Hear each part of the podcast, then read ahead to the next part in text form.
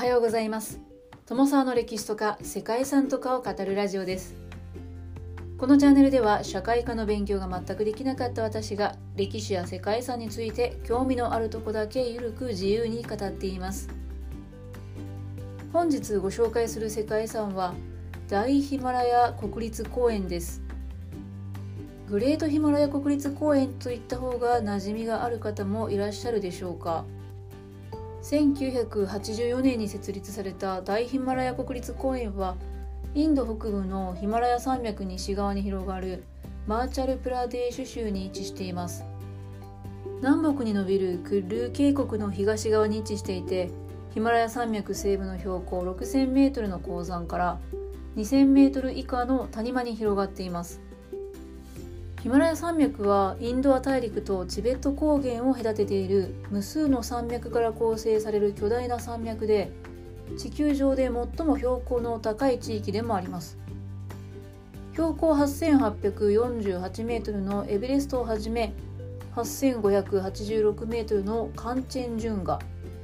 8125メートルのナンガパルバッドなど、世界でも有数の標高の高い山が数多く属しています。太古の昔、地球上にはパンゲアと呼ばれる一つの大陸があって、それが地殻変動によって少しずつ現在の位置まで移動したと考えられています。ヒマラヤ山脈はその過程でユーラシアとインド・オーストラリアプレートが衝突して隆起し形成された巨大な山脈です。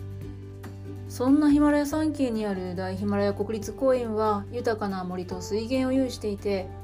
標高 2000メートル以下の下半林や 6000メートル級の山岳地帯と標高に適応した生態系が見られます。モンスーンの影響で年間降水量が多い大ヒマラヤ国立公園では特有の生態系が育まれました。国立公園の森林は広葉樹林から針葉樹林まで25のタイプに分類されているそうです。また動物の固有種も数多く有していて、絶滅の危機にある野生動物たちも生息しています。ということで本日はヒマラヤ山系で育まれた大自然、インドの世界遺産大ヒマラヤ国立公園をご紹介したいと思います。この番組はキャラクター辞典、ワンタンは妖怪について知りたい、パーソナリティ空飛ぶワンタンさんを応援しています。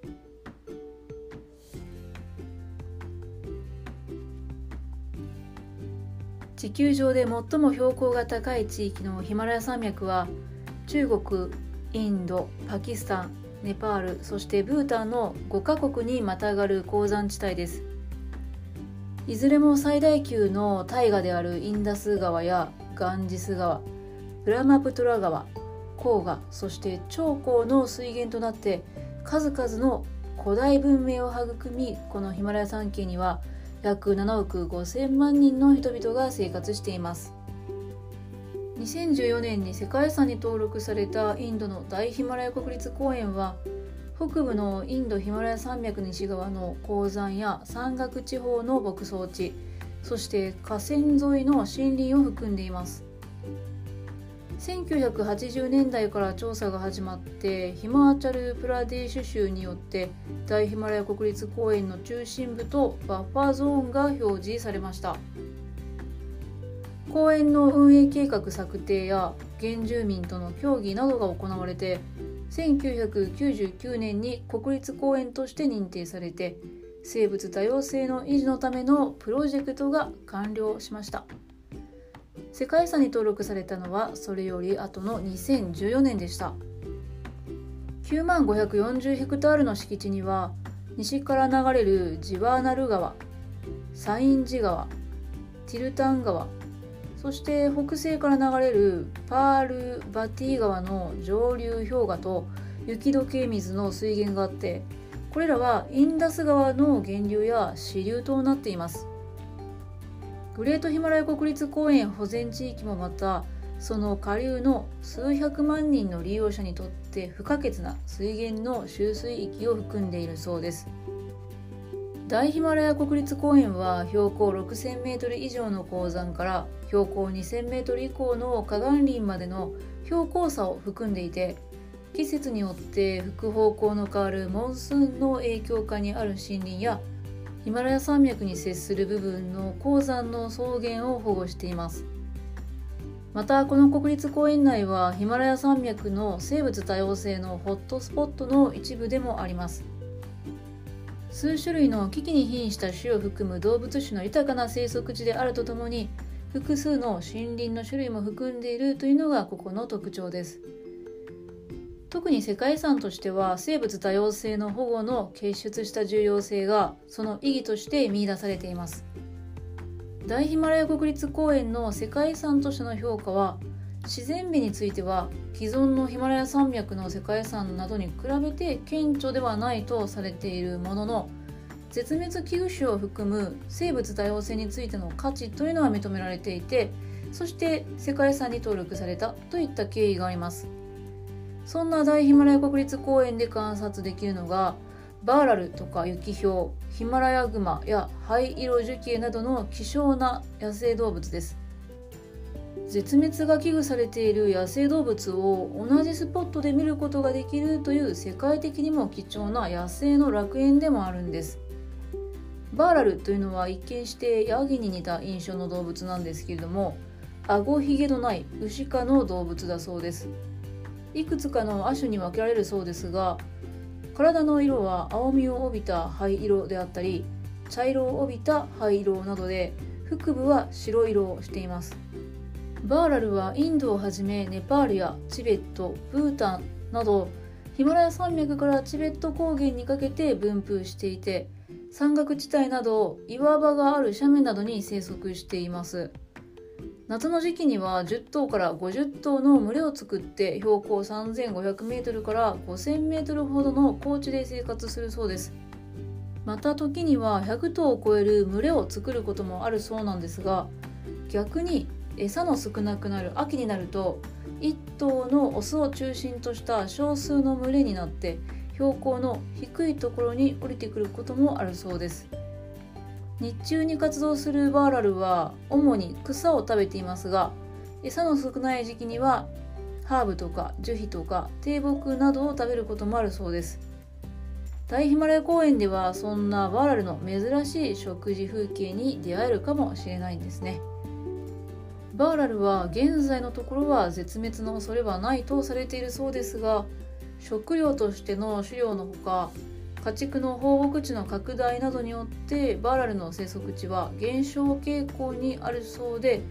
生息数の減少というのも懸念されているそうです。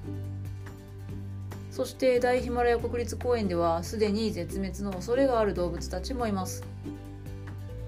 ここではジャコウジカをはじめレッドリストに属して保護の対象になっている動物を観察することができます。レッドリストというのは世界自然保護モニタリングセンターが絶滅の危険性がある種や個体数が減っている種をリスト化したものですね。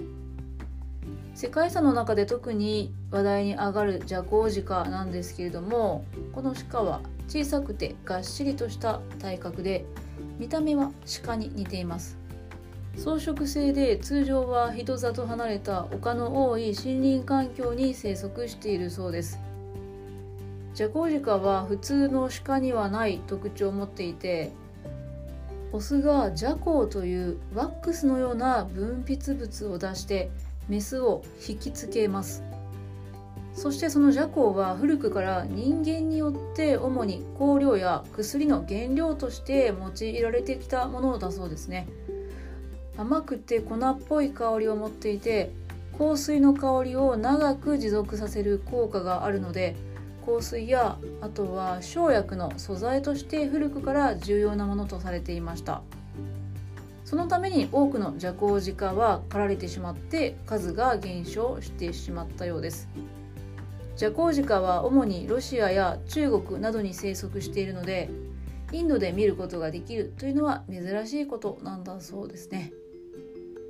大ヒマラヤ国立公園の保全地域には805種の異観測植物とか192種類の地衣類、12種類の砂漠類、25種類の苔類、こういったものが生息しています。必死植物の 58% が西ヒマラヤの固有種となっているそうですね。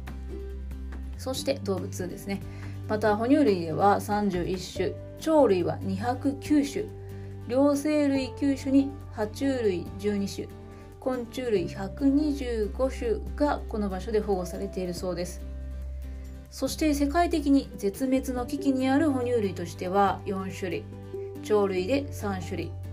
さらには多くの薬用植物の聖地となっている。それが大ヒマラヤ国立公園です。大ヒマラヤ国立公園は特に標高の低い谷を保護することで、重要な生息地や絶滅危惧種をより完全に保護管理することができるといった点で、重要な国立公園として世界遺産に登録されています。ということで本日はインドにある世界遺産大ヒマラヤ国立公園をご紹介してきました。最後までご清聴いただきましてありがとうございます。では皆様、本日も素敵な一日をお過ごしくださいね。友沢でした。